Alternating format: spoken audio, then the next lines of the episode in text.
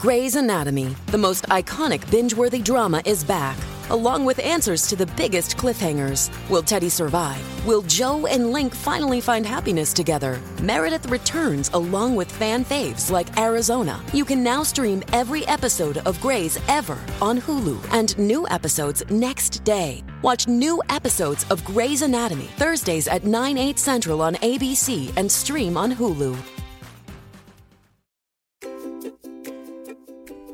Do you ever have those embarrassing pregnancy questions that just don't seem to be addressed in your pregnancy books and apps? You might be nervous to ask your seasoned mommy friends or even your doctor. Well, today we're breaking down the top 10 pregnancy FAQs that we think are going to make you laugh. This is Preggie Pals. Is that a plus sign? Pink or blue? Hospital or home birth? What type of food should I be eating? I think I just peed myself. I'm pregnant. And I have to exercise? What pregnancy glow? Wait, was that a contraction? Gotta make these pants fit! I've got kinkles! What do you mean there's more than one? You've got the symptoms, and now you've got the support you need for a happy 9 months. This is Preggie Pals, your pregnancy, your way. Welcome to Preggie Pals, broadcasting from the Birth Education Center in San Diego. Preggie Pals is your online, on-the-go support group for expecting parents and those hoping to become pregnant. I'm your host, Stephanie Glover. Thanks to all of our loyal listeners who've joined the Preggie Pals Club. Our members get special episodes, bonus content after each new show, plus special giveaways and discounts. See our website for more information. Another way for you to stay connected is by downloading our free Preggie Pals app, available in the Android, iTunes, and Windows marketplaces. Sunny, our producer, is now going to give us some information about our virtual panelist program. All right. So if you guys are not joining us here in the studio, perhaps you don't even live in the San Diego area, then we still want you to be part of our show through our virtual panelist program. So you can do it a couple different ways. I know some of you guys love Facebook out there. Some of you guys love Twitter. So two different options here. You can like our Facebook page, and you can also follow us on Twitter. We're going to be posting throughout today's recording. I've got Twitter and Facebook up on my computer here. And we're going to be posting different questions that we're talking about here in the studio. We definitely want to hear your perspective on stuff. Of course, today's episode is about funny things that happen during pregnancy and questions that we're too scared to ask most of our doctors. And so we're going to chat about it today, and we want to hear what you have to say. So like us on Facebook, follow us on Twitter, and be part of the program using hashtag PreggiePalsVP. And if you do so, you could win some cool prizes. Awesome. Thank you, Sunny. Yep. So we're just going to go around and introduce our panelists here. I'll go ahead and start. My name is Stephanie Glover. I'm 32 years old. I am a stay-at-home mom to two little girls, ages 3 and 11 months. My first daughter, Gretchen, was born cesarean, and my second, Lydia, was my VBAC baby. Hi, I'm Annie. I'm the former host of Preggie Pals, but I keep hanging around. So I just love these group of ladies. I'm 36 years old. I'm a labor doula. And I have no due date. I have three little girls. My first was a hospital birth. My second was a planned home birth. Had a little couple of issues. We transferred to the hospital. Had her 20 minutes later in the hospital. And then my third was a planned home birth. You know what's funny is all three of us have been host of Preggie Pals. We need to take a picture of who we are. You guys have to visit our Facebook page. We're going to take a picture and put it up on Facebook. 3 generations of Preggie Pals hosts. Okay, hey everyone, I'm Sunny. I am producing today's show. I'm subbing in for Samantha. And a little bit about myself, 4 kids under the age of 4. And my oldest is Sayer. He is 4 years old, will be 4 years old actually next week. And then Urban's my middle guy. He's 2. And then Ainsley and Addison are my identical twin girls, and they are 8 months old. I had a vaginal birth with my first and 2 planned cesareans after that. The twins were a planned cesarean, but baby A decided to break the water early, 3 weeks earlier than planned, and so I gave birth still via cesarean, but it was kind of a planned cesarean then kind of not. Like, do you know who baby A was? Ainsley was baby A. So you got to watch her. I know. She starts a troublemaker. Stuff. She does. She starts stuff. See, and that starts already, that personality, you know? Sound familiar? If your baby is going through another bout of bad diaper rash, then you need to give Dr. Mom Butt Balm a try. It was created by a mom who's also a doctor. When my kids were little, I remember using this thick, goopy cream to help soothe their sensitive skin. It was so difficult to wipe off. Not with Dr. Mom Butt Balm. You only need a small amount, and it's really easy to apply and remove. It's also free of dyes, preservatives, and zinc oxide, so it's gentle on your baby's delicate skin. Help your baby feel better and get relief from irritating diaper rash with Dr. Mom Butt Balm. Look for it on Amazon and Walmart.com.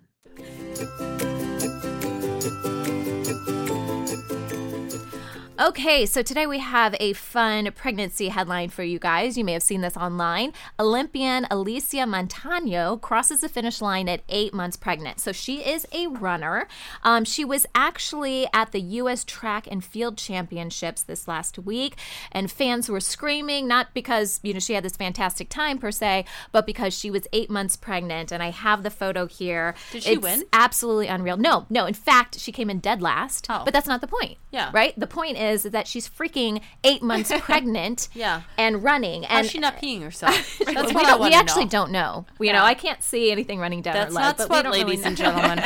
So anyways, she did get the go-ahead from her doctor. Yeah. Everything was fine. Actually, she's seeing a midwife and doctor. Mm-hmm. Got both of their clearance before entering the race, and the baby was more than fine. But you don't typically see this. And Annie, I know that you were a runner or are a runner. Is it past tense? Yeah, I don't run anymore. I'd like to eventually get back into it, but you know they don't make jugging triple strollers, so.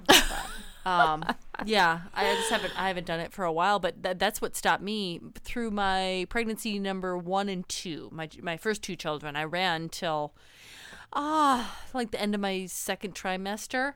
But that's really what it was just a loss of bladder control. It was a lot of weight on my bladder. And then with my first pregnancy, especially, it was the point where I would stop every 5 minutes to use the bathroom. I guess if she's doing a 200-yard dash, then, you know, that's not so much an issue. And it actually doesn't say what, and I don't know much about this runner in general. It doesn't say what she was running, just that she was competing. Yeah. Yeah, I can't imagine doing something, I mean, at that kind of elite level. She's an Olympic runner? She's an Olympic. Yeah. It says Olympian, wow. So, yeah. Yeah, in my past life, I did distance running as well. And, and we conceived our first... On the track? No. No. Distance. I could never be a sprinter. Yeah. Oh, my goodness. I don't have it in me. But we conceived her the weekend after my husband and I completed our first half marathon. Oh, good for you guys. And, so we're like, okay, well, let's just do that. And then we'll try for a baby, and got pregnant right away. But I was so tired that first trimester. There was no movement whatsoever. And then, like, the second trimester, maybe I could have picked it up, but I had some bad sciatic nerve pain. Yeah. And so it's past life, but I would, again, love to pick it up at some point. But. See, that's a really good point, is that not only did she run this race, but you have to train. So think about how much running she's doing. Mm-hmm. Right. I mean, that's pretty amazing that her body allowed her to do. I mean, good for her. Yeah. But a lot of care practitioners, they say if you do, as long as it's not, skydiving, downhill skiing, things that would possibly cause an impact with a fall, as long as you're doing a intense exercise before you get pregnant, continuing it, but just listening to your body. Don't pick up marathon running when you're 6 months pregnant. You've never done it before. Well, with running, like you said, usually the challenge in the first trimester is the nausea / fatigue, and then second trimester is good, but then you start getting to the point where the belly's so big that, it's just whether it's sciatic pain or bladder control, those are the main issues. Or labored breathing, even. Yeah. You know, your lungs are smushed and you're trying to exercise. Yeah, I should say that Preggie Pals did an episode on this. It was a while back, but it was about running during pregnancy. So if you guys have any other questions about that, check out that episode. Introducing Royal Caribbean's newest ship, Icon of the Seas, the ultimate family vacation. The ultimate 6 slides, 8 neighborhoods, 0 compromise vacation. The ultimate never done that, can't wait to do it vacation. The ultimate chillin' by a different pool every day of the week vacation. This is the Icon of Vacations. Icon of the Seas. Arriving in 2024. Book today. Come seek the Royal Caribbean. Ships Registry, Bahamas.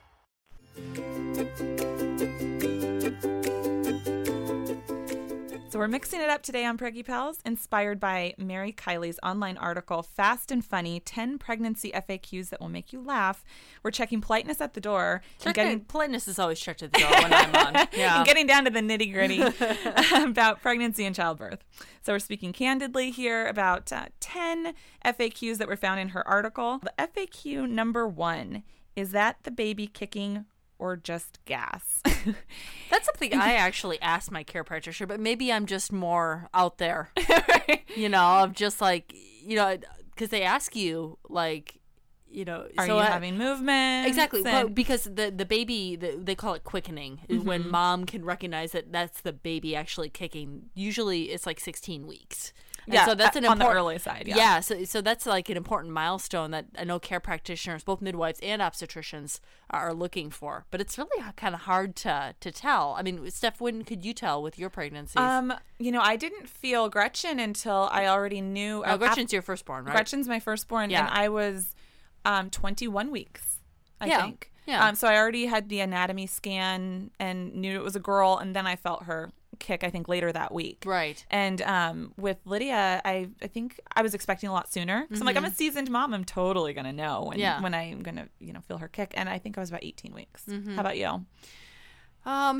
You know, with my firstborn, I distinctly remember I was sitting in a really boring, I was getting my grad degree at the time, and I was sitting in a really boring class. It was after lunch. And that was really the first time that my mind was wandering and I had just eaten something. Mm-hmm. And that's when I distinctly, I knew that it was the baby kicking. So before then, I guess I probably just was too busy. What freaked me out with this though, with my third baby, because I figured, oh, you know, I'm going to know, you know, well ahead of time. And I hadn't got any ultrasounds with my third baby at all.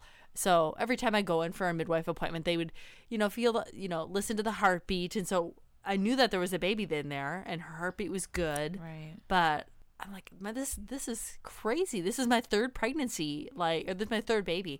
I should be feeling this now. 16 weeks, 17 weeks, 18, 19, 20 weeks, nothing. And what it ended up being, I didn't even end up feeling her kick until like 24, 25 weeks, something like that. Was it the placenta? Yeah. Placement? Yep. The placenta. I had an anterior placenta. So basically that's when the placenta is on the front wall of the uterus. And it was acting like a pillow and just like blocking every movement. But yeah, it freaked me out. Something good. Well, you know? And it's so strange because, so when you go in to say like that, if you get that 12-week ultrasound, the baby's karate chopping and you just can't feel them. Yeah. And that's such a strange... they're so active and you can't feel them. So it is sort of a rite of passage once...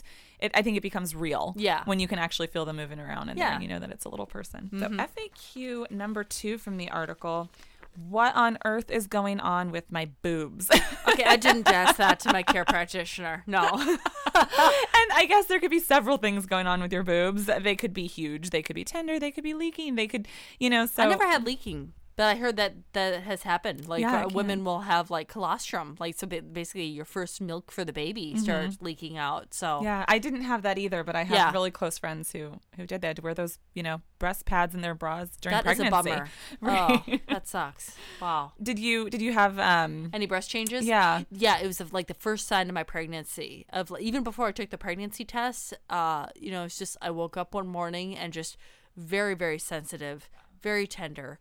Yeah, I mean that with pregnancy. Of course, there's the postpartum, which if you're breastfeeding, or even if you're not breastfeeding, I guess, but just dealing with some engorgement when the milk comes in. Definitely, I was not expecting to go from the wide range of cup sizes. I mean, that was nuts. You know, I totally wasn't expecting that. Throughout my college years, I was probably an A cup. When I got pregnant, though, it swelled to kind of a B, and I'm like, oh, this is awesome. Like, you know, I suppose a woman with a larger chest that, you know, had, you know, back pain issues or issues with that wouldn't be so excited as I was about it. You know, I had the baby, and I swelled to like a D at least. You know, of course, things like calmed down and everything once my milk supply regulated, but yeah, just going through that range, I think, is something that you know, nobody talks to you about. You don't expect that to happen. No, in fact, that was one of my first signs of pregnancy as well, is that I had sensitivity and they seemed a little larger. Mm-hmm. And with my first pregnancy, I think, because I'm normally about a D, like a small D. Yeah. And I couldn't even find a bra size that was cup, you know, like the right cup size for my, you know, yeah. Width or whatever. Right. And so I ended up, I think I went up 3 bra sizes in the first trimester and thought, oh no, mm-hmm. what are they even going to look like by the time I deliver? And luckily it regulated out. They're going to be like size S. Watermelons. Like, do these exist, you know? Only in porn, you know? Right. So. Well, and I think too, I mean, granted you don't show as quickly with your belly your first pregnancy, but I really felt like my boobs were just taking over. Mm-hmm. Like I'm never going to have a belly. They're so big, but they did kind of go down. Yeah, yeah. So. FAQ number 3, will I poo when I push? I didn't have a fear about this. I guess I figured, you know, whatever. It's not a big deal. It's natural. Yeah. Chances are you will. You know, but as a doula, you know, I've run into some women who are like, oh, I'm just really, I'm really afraid of it, you know, and they don't want to think about it or they get embarrassed that there's going to be a room full of people and as a doula, how do you encourage them or talk them down from that fear? You know, I guess I got to feel it out with really, is it just like they're kind of a little bit embarrassed or it's a gripping fear, right? Or a gripping anxiety. Most of the time it's just a little bit of a fear or like, oh God, that seems disgusting, mm-hmm. you know, and most of the time that's what I deal with. And so what I try and tell them is, or I tell my clients is, you know, this is something that, you know, if you want your baby to come out, everything else kind of has to get out of the way. And so some of the time, a lot of the time, one of the first signs of labor is diarrhea. Yep. And so it's your body's way of just saying, you know what, I don't need to be doing all this digesting right now. So I'm going to clear out the whole digestive system and then we're going to get rocking and rolling with some contractions. That happens a lot. Yes. And so when women do push out a baby, it's really not that much. And the nurses, they're so used to dealing with it. Very discreet. Yeah. Most of the time you don't even know if you did it. Exactly. You just wipe it away really quick. It's not a big deal. So will you poop when you push? Yeah. Yeah. Probably. If you're doing it right, you probably will. If you're doing it right. Yeah. Yeah. So FAQ number 4. What about that drink I had before I knew I was pregnant? I think so many of us have probably been there. I have babies that came 9 months after the holiday season. There were work parties. That's why you have a baby. Exactly, right? And so it's always that fine line of, oh gosh, did that martini make a difference that I had at that work cocktail party? And mm-hmm. Well, and you get scared, too, because you do hear about all of the, you know, we've done episodes on fetal development in the first trimester, and you learn about your organs and everything, your baby's organs forming during that time. And you're like, oh, my gosh, that seems like such a crucial time. And it is an important time. Mm-hmm. But honestly, my bad that I don't worry about. I mean, I'm done having babies now, but, like, I really didn't worry about this. And I like to socially drink. So when I found out I was pregnant, quit drinking, obviously. Mm-hmm. But it just wasn't – I was just like, okay, well – you know, just hope for the best. I mean, honestly, a lot of times it was a night out that got me to the point that I was pregnant. So usually that was the catalyst. Yeah. You know, and I was just kind of like, you know. It's a long introduction. It's a good introduction to a lot of things as parenting that, you know what, you're going to do the best that you can. Yes. And you got to let go of the rest. Yes. Hello. Welcome, ladies. Welcome to parenting. Yes. Where you're not in control of anything. Exactly. You know, so you just, you know, okay, so you had a drink or 2 or 3 or 4. Yeah. And now you're pregnant. Well, you know, just quit drinking and move on. FAQ number 5, will I ever be the same down there again? There are surgeries to correct it if you're not. Well, I think it's important to remember that we're designed to birth the babies that we grow. Yeah. You probably will be in my experience. and I think but it doesn't mean that, you know, there might be some tears but the body is, I don't know, in my opinion, designed for it. So, and they're battle wounds, right? You know, I mean, it's kind of like, you know, I wear some of those with pride. I mean, I am personally not the same down there in a lot of different ways, but I had some complications. So does everybody, you know, go through that? I don't think so. No, absolutely not. Yeah. I did do pelvic floor exercises, and I mentioned this in a couple of episodes past, so that, you know, there are pelvic floor physical therapists. Mm-hmm. So if there's issues with incontinence, if there's issues with pain during sex, there are professionals out there to help you rehabilitate that function. Right. Yeah, and there's whole departments now. I mean, depending on who your medical care provider is, and this is fairly new, something I learned about a year or so ago, they now have special certification processes for that area of the body. So someone can, it's not just, you know, a urologist or whatever looking at you, but someone that's specifically trained like in a gyno-urologist. You're a gynecologist. Yeah. That's who I saw after my first baby. I'm still seeking treatment. I got an appointment on Monday. Yeah. You know, so, but, you know, that's the important thing, I think, is that, you know, if something does happen or if you just don't feel right, it's okay to reach out. Like, yes. I don't think that a lot of women, you know that. And there are so many different things they can do now and they'll be able to do in the future. And so if you don't feel right, reach out, because odds are, whether it's physical therapy or some sort of procedure you need to have, we can do a lot of cool stuff. Yeah, and know? It doesn't have to just be this inevitable side effect that you just have to live with. Exactly. You have options. Exactly. So, yeah. When we come back, we'll continue our candid chat about those tough to talk about FAQs regarding pregnancy. We'll be right back. This episode is brought to you by Bumble. So you want to find someone you're compatible with, specifically someone who's ready for a serious connection, totally open to having kids in the future, is a tall, rock-climbing Libra, and loves rom-coms with vegan pizzas on Tuesdays just as much as you do. Bumble knows that you know exactly what's right for you. So whatever it is you're looking for, Bumble's features can help you find it. Date now on Bumble.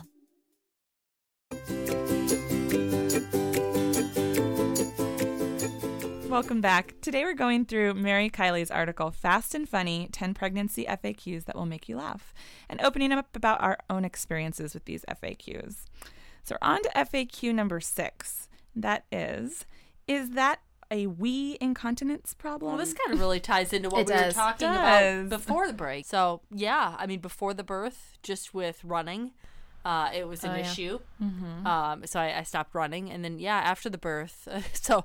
I had the worst postpartum nurse. She was initially, I got somebody else, thank God, but I got up to use the bathroom and I had no bladder control. I had that too. Yeah. And the nurse yelled at me. I was like, you know. Mine wasn't very understanding either. Just kind of like, it's the epidural. Yeah, I just pushed out a 10-pound baby here. Can just give me, I'm sorry that you have to clean up pee, you know. I didn't do it on purpose, you know. I'm not too, I just don't have control right now. So, you know, in my case that came back. Yeah. It just, you know, took a little bit. So I know, Sunny, in your case, it took longer. It did not. It never fully returned. But I had that same exact experience. And mine happened to be a result of having my urethra stretched. When I was pushing out the baby, they put a Foley catheter in you, and there's a little inflated ball at the end of the catheter, and I actually started to push that out.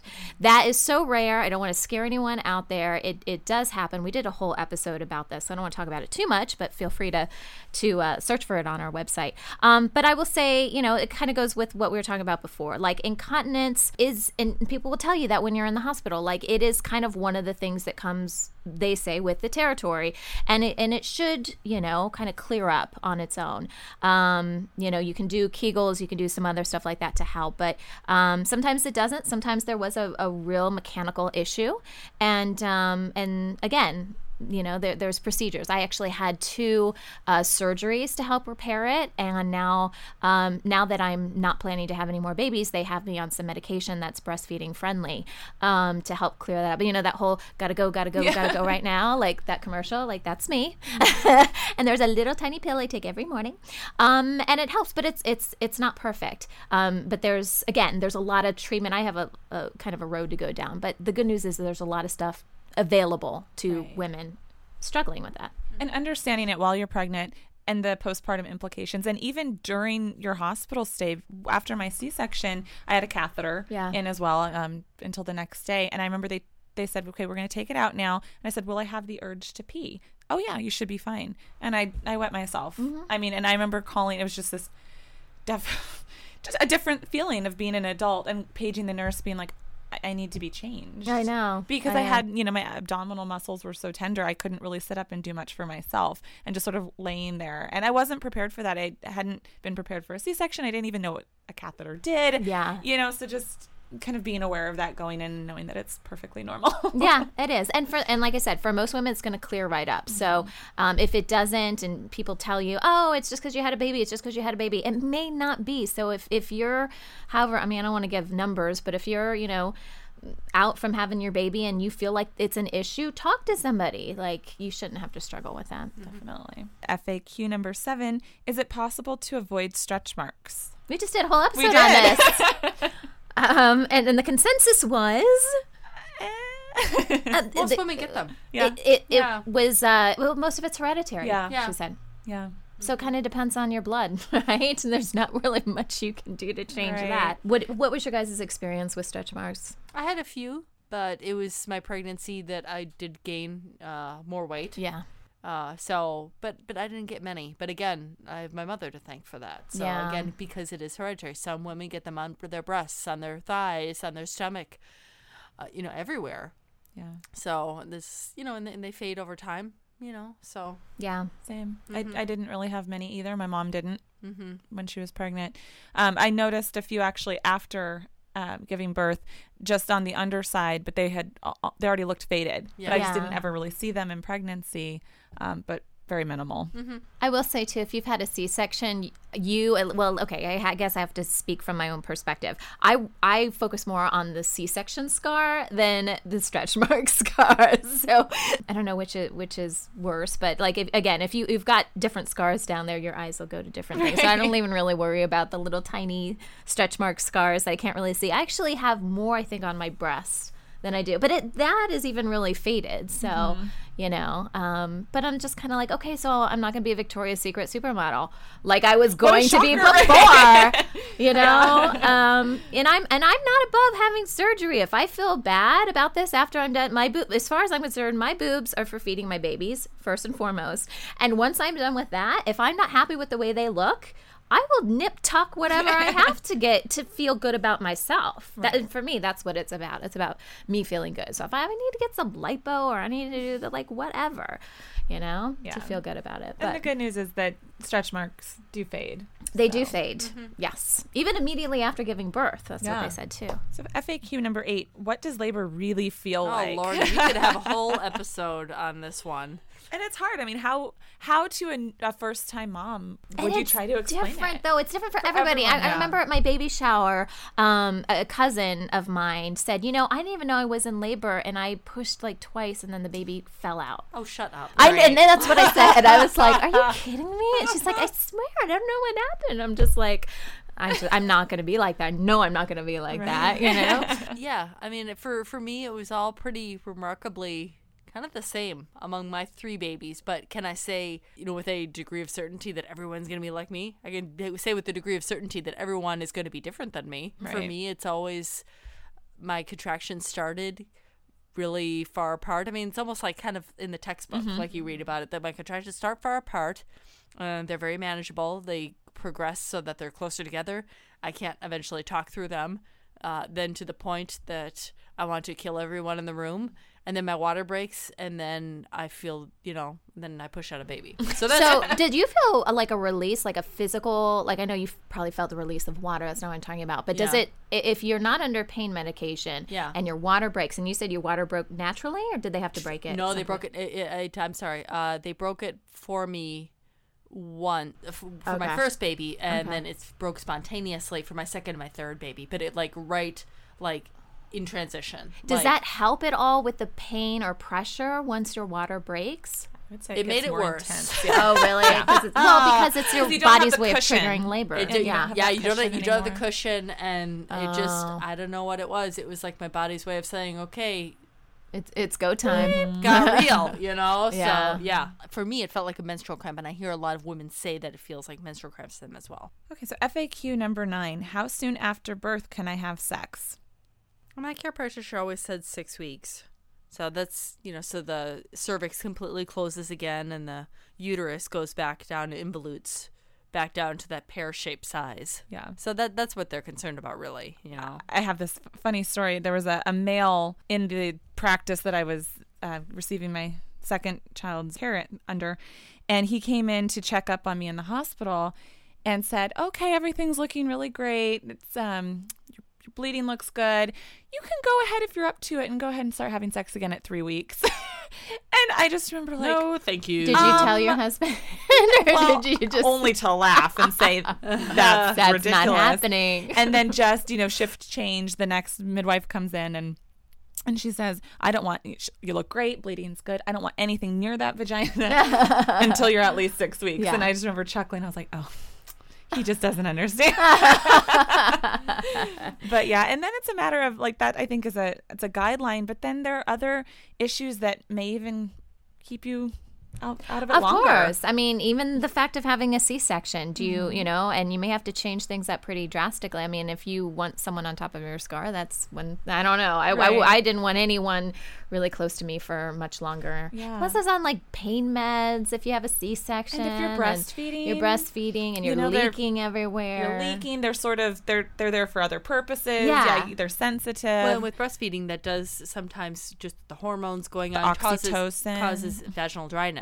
Mm-hmm. Oh, so if you're going to have sex, it's a really good idea to find a good lubricant. Yes. Yeah. And go slow. Yeah. Yeah. So, and, you know, if there's vaginal tearing, you know, that brings a whole nother, you know, element in there. You know, are the stitches going to come apart? Well, you know, I don't know. I mean, do you want a penis in there at a week after postpartum? You know, probably not. We've done some episodes about sex after baby, and I think the key takeaway from this is that it's all about communication with you and your partner. Yes. And there are other ways to be intimate without having intercourse. And I think the more we talk about it, I don't know, I think they have a tendency to understand a little bit more when we explain. You know, it's not just us saying, you know, just retracting and saying, you know, I just don't want you to touch my body. I mean, there's real reasons behind it, right? Okay. And FAQ number 10. Will I fit back into my pre-pregnancy clothes? I'm still battling. Got the battle of the bulge going on, you know. It just depends on the It depends on the pregnancy too. With my two older children, it wasn't until I stopped breastfeeding that I lost the last like 10 pounds, I guess it was. With my second, I like had just like that week gotten back into a pair of size 6s, and then I got pregnant. And I'm still, now after my third baby, I'm still not there. But I know, you know, I'm less freaked out now with my third baby than I was with my first. But, you know, it's not a forever thing. Yeah, I think that's how you have to look at it. It's just it's a finite period of time. And what is more important, you getting in your skinny jeans or your children eating? You know, when you look at it like that. But I have those moments too. You know, I'm not, you know, when am I now? 8 months postpartum with the twins. Actually, today I mustered up my confidence and I put on my bigger pair of jeans, but these are not maternity jeans and I'm not really comfortable in them. I'm sure I have a lot of marks on my body right now. I'm not normal now, and that's okay. It's and life. Just forgiving your body, because it took 9-10 months to get to that bigger, you know, bigger size. We were growing a human. Mm-hmm. Yeah, so that's a pretty amazing thing to grow and birth and feed a baby. Your body is amazing, and it's just going to take some time. Mm-hmm. Yeah. Well, thank you to our panelists for joining today. For more information about our panelists, visit the episode page on our website. This conversation continues for members of the Preggie Pals Club. After the show, we're going to be discussing funny pregnancy moments and how to recover from them. To join our club, visit our website, www.newmommymedia.com. Does Monday at the office feel like a storm? Not with Microsoft Copilot. That feeling when Copilot gets everyone up to speed instantly? It's sunny again. When Copilot simplifies complex data so your teams can act, that sun's shining on a beach. And when Copilot uncovers hidden insights, you're on that beach with your people and you find buried treasure. That's Microsoft Copilot. Learn more at Microsoft.com/AI for all. Hi, Preggie Pals. We have a question for one of our experts. Tiffany in Colorado Springs writes, I'm pregnant with my first baby and I'm really afraid of tearing when I give birth. Would an episiotomy be better than tearing? Hi, Tiffany. My name is Ray Kamali, and I'm an OBGYN practicing in San Diego. Thanks for this interesting question. Not all deliveries cause vaginal lacerations. In fact, the majority of vaginal deliveries cause small tears or no tears or lacerations at all. Clinically, we noticed that the tears, if any, are less traumatic than episiotomies, so we do not routinely cut episiotomies. Of course, there are exceptions. For instance, if the baby's heart rate decreases or if there are other emergencies where an episiotomy is made or cut to facilitate and expedite the delivery. Otherwise, we allow the head to stretch the perineum and vagina and try to deliver without any cuts or tears. Cutting episiotomies causes more blood loss, and at times the cut can extend down towards the rectum or other parts of the perineum. For this reason, recommendations are to allow for natural delivery without episiotomy. That wraps up our show for today. We appreciate you listening to Preggie Pals. Don't forget to check out our sister shows, Parent Savers for parents with newborns, infants, and toddlers, Twin Talks for parents of multiples, and our show The Boob Group for moms who breastfeed their babies. This is Preggie Pals, your pregnancy, your way. This has been a New Mommy Media production. The information and material contained in this episode are presented for educational purposes only. Statements and opinions expressed in this episode are not necessarily those of New Mommy Media and should not be considered facts. While such information and materials are believed to be accurate, it is not intended to replace or substitute for professional medical advice or care, and should not be used for diagnosing or treating healthcare problem or disease or prescribing any medication. If you have questions or concerns regarding your physical or mental health or the health of your baby, please seek assistance from a qualified healthcare provider. New Mommy Media is expanding our lineup of shows for new and expecting parents. If you have an idea for a new series, or if you're a business or organization interested in joining our network of shows through a co-branded podcast, visit newmommymedia.com. Waiting on a tax return? Hopefully it ends up in your hands. Fraudulent tax returns due to identity theft increased by 30% in 2023. If you're in a bind this tax season, LifeLock can help. Our U.S.-based restoration specialists are experts dedicated to helping solve your identity theft issues. And all LifeLock plans are backed by the $1,000,000 Protection Package. So we'll reimburse you up to the limits of your plan if you lose money due to identity theft. Help protect your information this tax season with LifeLock. Save up to 25% your first year at LifeLock.com/aware. Hey, mamas. Don't forget to check out Mighty Moms. It's our online community built for new moms just like you. Not only can you connect with other moms, but you can also join us backstage for special mom-only online events. And you'll also be notified when we're recording, so you can join us as a special guest. Visit our website, newmommymedia.com, and click on the Mighty Moms banner. It's free. That's newmommymedia.com. See you there.